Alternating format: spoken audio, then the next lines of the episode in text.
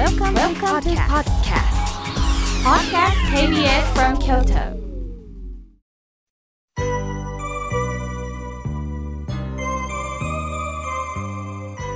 さあここからはたくさんのメッセージをいただきましたので順に紹介させていただきます。まずはじめに三毛猫さんメールをいただきました。ありがとうございます。妙慶さんいつも楽しみに聞いております先日番組から井村さんの北海道ゆで小豆が届きました嬉しかったです早速お餅を入れてお汁粉にしていただきました。本当に嬉しかったです。これからスーパーで見かけたら購入いたしますね。そして三毛猫さんはね、もう一通、また別の日にメールをくださってるんですね。妙慶さん、我が家の猫ちゃんがいたずらをするので困ってます。自分の好みのご飯が出てこないと仏壇に登るんです。仕方ないので好みのご飯をあげます。そうするといたずらをしなくなります。でもしばらく好みのご飯をあげなくなるとまた仏壇に登るこの繰り返しです。どうしたらいいでしょうか？もう私は朝から笑ってしまいました。かわいい猫ちゃんですね。また分かってるんですね。お仏壇に登るというところがまたすごいですね。仏さんと三毛猫ちゃんは仲良しなんですね。そこでぜひ私からのちょっとしたアドバイスです。三毛猫さん、合唱してみませんか？生んだ仏生んだ仏の合唱をひたすらするんです。さあすると猫ちゃんはどうするでしょうか。そしてあげたいなというその三毛の子ちゃんのお菓子あまあおやつというかご飯を。そっと食べたふりをしてみませんか？美味しい美味しいと食べたふりをしてみませんか？すると「ん？美味しいの?」って言いながら降りてくるかもしれませんので是非やってみてください。また結果を教えてくださいね。ありがとうございます。さあ続いてのこ方です。えー、ラジオネーム、えー、千話の鳥さん、ありがとうございます。妙慶さんの番組を知ってから数ヶ月、もう楽しみになって毎週聞くようになりました。本当に心地いい風のようなお声ですね。昔に書いた詩を朗読していただける方がどこかにいらっしゃるはずとも探しておりました。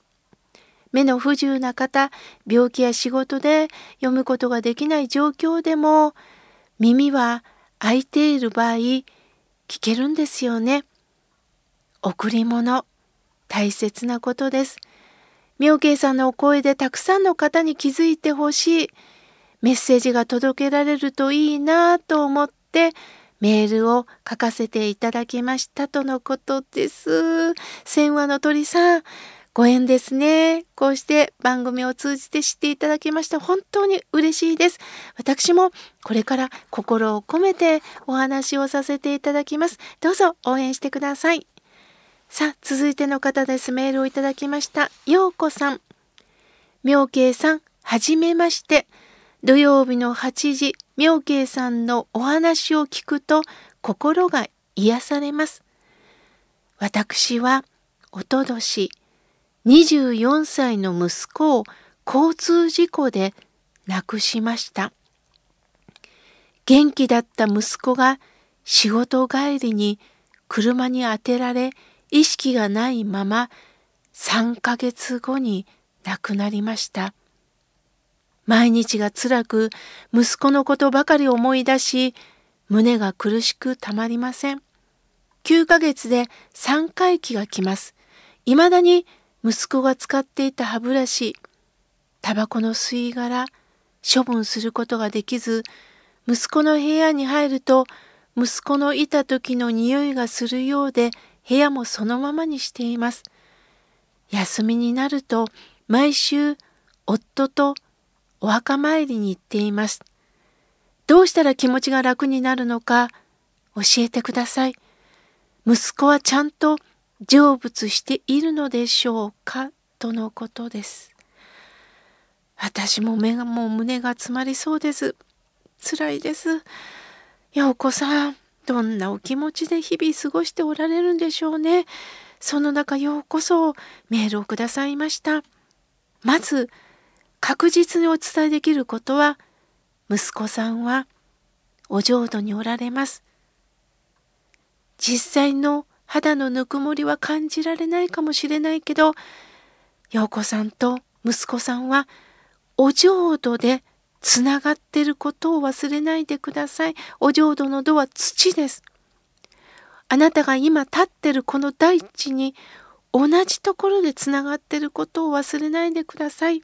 また、辛さは続くと思います。これからもずっと続くと思います。私も、陽子さんと息子さんのことを思い出しながら、これから過ごそうと思ってます。そこで一緒にお念仏申しましょう。お念仏はね、息子さんとの会話なんですよ。南無阿弥陀仏。すると必ず答えてくださいます。そして、お母ちゃん、僕の分まで生きてほしいって必ずおっしゃってる。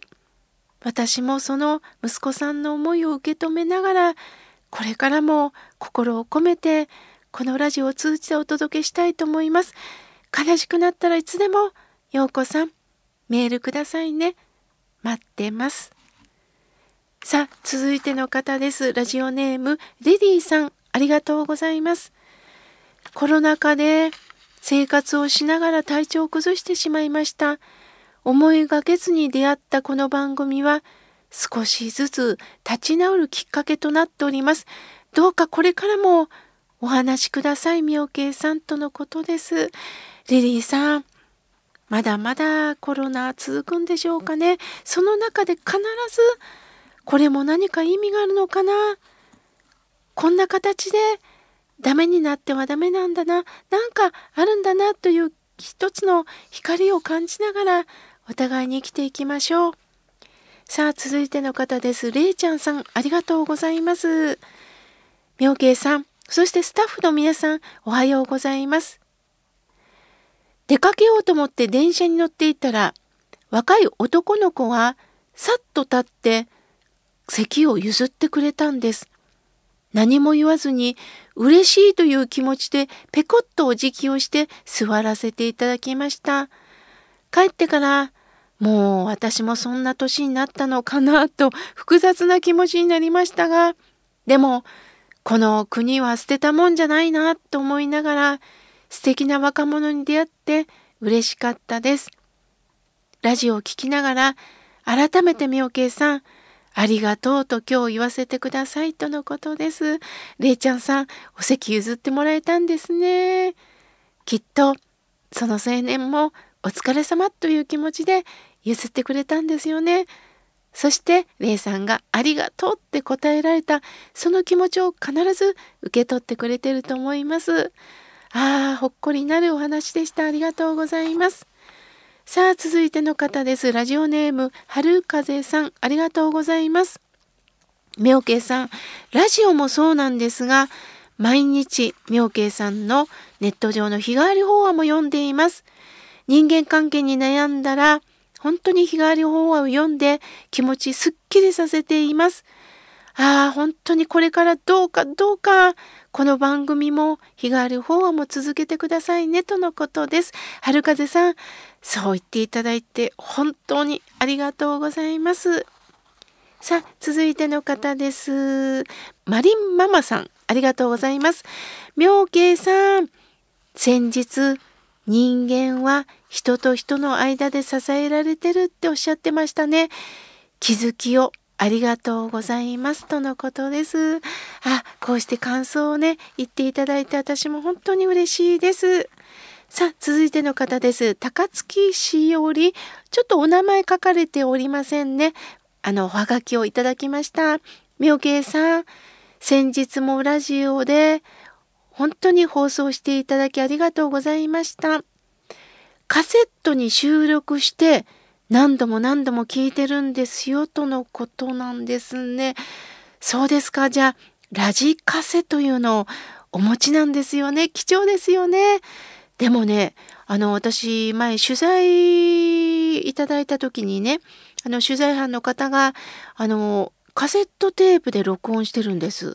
すると、今どんどん進化してるんですけどね、結局はカセットにね、原点に戻るんですよ。これってね、どこまで進んでるかとか途中でカチャッと押せたりして目で見えるので便利なんですって言いながらその方もねまだ30代前半の方だったんですけどカセットテープであの録音してあのテープ起こしをするなんておっしゃってました。そうですかわざわざテープに撮ってまた何度も聞いてくださってるんですね。ありがとうございます。さあ、続いての方です。ラジオネーム、幸子さん、ありがとうございます。なんと四国よりえー、おはがきをいただきました。ありがとうございます。はじめまして、妙慶様。3年前、母が亡くなり、悲しみの中、妙慶さんのネット上の日帰り法話に出会いました。そこからラジオのことを聞いて、KBS 京都のポッドキャストで番組を拝聴しております。背中を押してもらったり、本当に柔らかく私の背中をさすってくれてるようで嬉しいです。井村さんの赤飯の素が大好きです。家族の誕生日に使っています。改めてお礼申し上げます。今後ともよろしくお願いいたします。あー、幸子さん、わざわざ本当にありがとうございます。ポッドキャストで聞いてくださってるんですね。本当に嬉しいです。さあ、続いての方です。どんぐりパンダさん、メールをいただきました。いつも拝聴しています。これからも頑張ってください。とのことです。ありがとうございます。さあ、続いての方です。えー、メールをいただきました。えー、みょけいさんの日替わり法話を読んでいるんですけれども、相談です。地域の子ども会の役員をしています。私は個人個人の関係は上手にできるんですけど、大勢の人、みんなの人と付き合うと本当に苦手で嫌になります。でもこれは何か意味があるんだなと思ってるんですが、やはり嫌になりますとのことです。本当ですよね。もう自分とは全く違う感覚の人と会話をする中でずれてしまったり自分の気持ちを受け取ってもらえなかったりすると落ち込んだりしますよね。そこで改めてね、お顔を見てください。同じ顔っていう人はまずいないと思うんです。雰囲気は似てても、同じ顔がいないように心も違う。感覚もみんな違うんです。ですから、強く敏感にならずに、へえ、この方はこんな感覚なんだ。そうなんだという驚きと発見をしたらいいのかもしれませんね。そしてどうしてもあの一つ決め事をする前にはねどうかどうかやはりこんなにたくさん人がいるんで決め事をしていこう。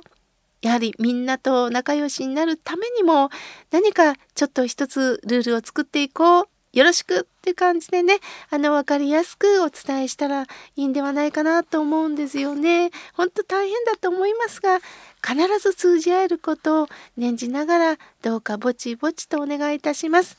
まだまだたくさんのメッセージをいただきましたが、来週紹介させていただきます。